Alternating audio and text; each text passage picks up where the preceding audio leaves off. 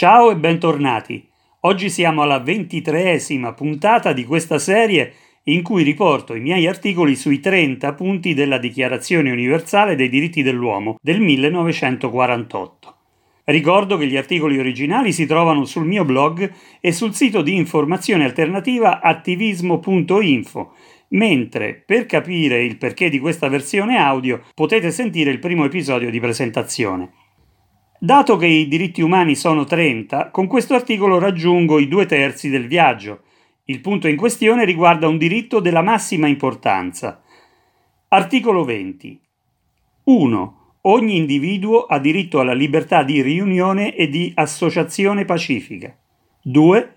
Nessuno può essere costretto a far parte di un'associazione.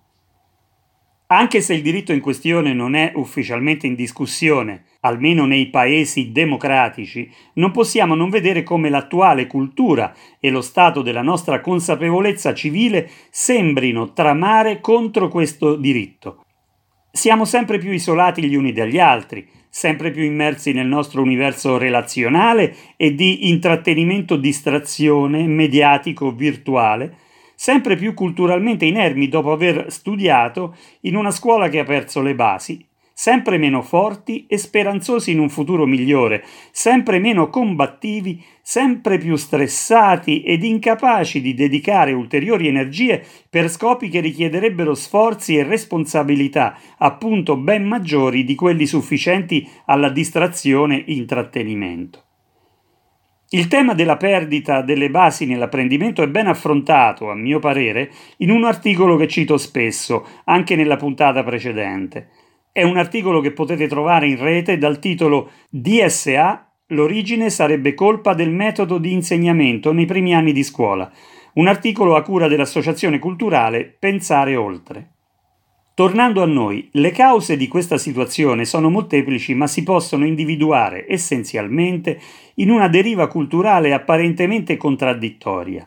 Da una parte si decanta la globalizzazione ed un mondo senza frontiere, però di fatto solo per i capitali, la finanza e per la costrizione alle migrazioni di massa. Dall'altra si cerca con tutta evidenza di restringere le capacità cognitive dei più nei seguenti modi. A. Distruggendo le basi dell'apprendimento nella scuola pubblica, come espresso nell'articolo di cui ho fatto menzione prima. B. Disinformando o informando in modo parziale e scorretto tramite dei media che rispondono a pochi gruppi privati mondiali e che comunque determinano la priorità e la direzione per ogni dibattito sociale. C distraendo le nuove, ma anche le vecchie generazioni, nei mille modi permessi da una tecnologia senza controllo di cui l'intelligenza artificiale rappresenta l'ultimo idolo da adorare.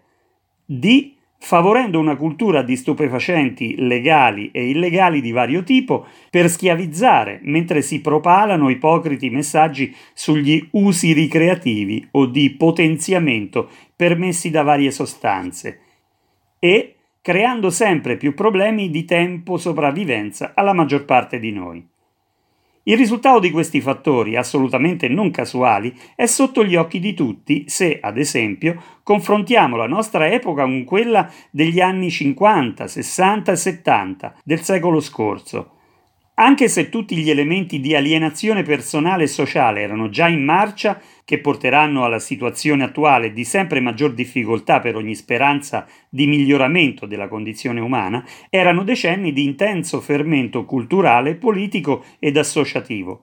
Non eravamo ancora così individualizzati e chiusi nei nostri mondi problemi Avevamo speranza di riforme positive, ci si riuniva per cambiare la realtà, per costruire una pace mondiale e per un progresso che non uccidesse l'uomo e la sua libertà. Oltre ad informare sulle problematiche qui espresse, la politica di uno Stato di diritto che sia dalla parte dei suoi cittadini dovrebbe tentare di rimuovere gli ostacoli che si frappongono alle reali possibilità di attuazione di questo diritto e dovrebbe, inoltre, predisporre in ogni città e comune spazi fisici gratuiti sempre disponibili all'uso assembleare. Oltre a ciò, ogni nazione dovrebbe avere la possibilità di aprire spazi virtuali sul web da offrire ai suoi cittadini, liberi da barriere, dai meccanismi e dagli interessi delle corporazioni che gestiscono le maggiori piattaforme di comunicazione virtuali. Per quanto concerne il punto 2 dell'articolo, quello sacrosanto relativo al fatto che non dobbiamo avere obblighi a partecipare ad associazioni di sorta, si dovrebbe capire quanto sia necessario liberare ogni ambito, prassi o rapporto in cui una persona si trovi liberamente coinvolta, sia nel mondo reale sia nel web, di natura commerciale o di altro tipo, da particolari clausole che obblighino di fatto ad entrare in un gruppo per poter proseguire il rapporto. Questo dovrebbe valere sia per quanto riguarda la semplice presenza o per altri motivi quali, ad esempio, aggiornamenti vari. D'altro canto, un qualsiasi gruppo ha certamente tutto il diritto di chiedere un'associazione condizionata a chi ne vuol far parte, anche per responsabilizzare, selezionare e controllare la genuinità dell'impegno e dell'interesse dei suoi membri. Come per altri diritti, anche qui occorre trovare un equilibrio e discernere due aspetti. Da una parte non si dovrebbe permettere che un rapporto commerciale parta come tale e si trasformi in altro, come ad esempio l'ingresso in un gruppo, atto che dovrebbe essere spontaneo ed a sé stante dalla transazione. In altre parole, non si dovrebbe obbligare, come di fatto accade per molti ambiti commerciali, ad entrare in un gruppo che non ha altre finalità se non quelle di carpire e usare quei dati sensibili e personali che diventano il nuovo tesoro dell'era digitale. D'altra parte, e più in generale, nessun ente dovrebbe avere il diritto di immettere in un contratto associativo clausole automatiche, anche se chiaramente espresse, che permettano ai gestori dell'ente di invadere in qualsiasi modo la sfera privata del membro e di carpirne informazioni. Dobbiamo impedire che le corporazioni acquisiscano informazioni su di noi per inserirle nel big data per scopi commerciali, di influenza politica o di altro tipo e o per qualsiasi uso che non sia sotto il diretto controllo della persona. Uno Stato dalla parte del cittadino dovrebbe vigilare e bloccare ogni tentativo di restringere o inquinare la libertà di questo diritto, impedendone eventuali usi impropri.